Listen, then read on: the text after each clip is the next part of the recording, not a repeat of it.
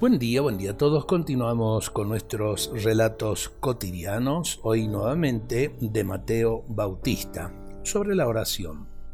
A una abuelita se la veía todos los días en el banco del templo parroquial.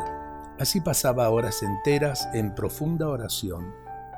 Algunas veces leía un libro muy desgastado, muy viejito. Casi siempre miraba al Cristo. Un nieto en broma le decía, Abuelita, el Señor ya se sabe de memoria tus largas oraciones. Ella solo contestaba con una sonrisa. Abuelita, ¿de dónde sacas tantas cosas que le dices al Señor? Ella lo miró, reflejando destellos de amor de Dios en sus ojos, y contestó, Yo tengo pocas cosas que decirle al Señor.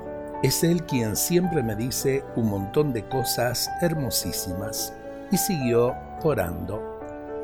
Y es verdad, la oración no es un monólogo, es, eh, a ver, pretender eh, llenarlo a Dios de palabras.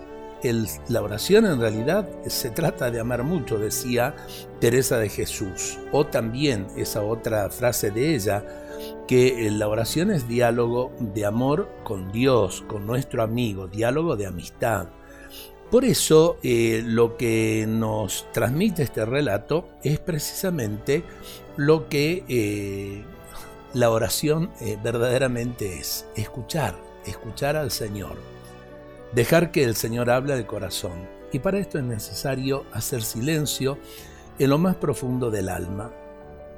Vivimos en un mundo lleno de ruidos y cuando nos encontramos en el silencio nos encontramos incómodos porque en realidad, en realidad nos encontramos también con nosotros mismos. Por eso eh, a veces preferimos el bochinche, preferimos el ruido, preferimos eh, la música, una música que eh, no nos haga gustar verdaderamente el silencio. Orar es aprender a escuchar a Dios. Dios nos bendiga a todos en este día.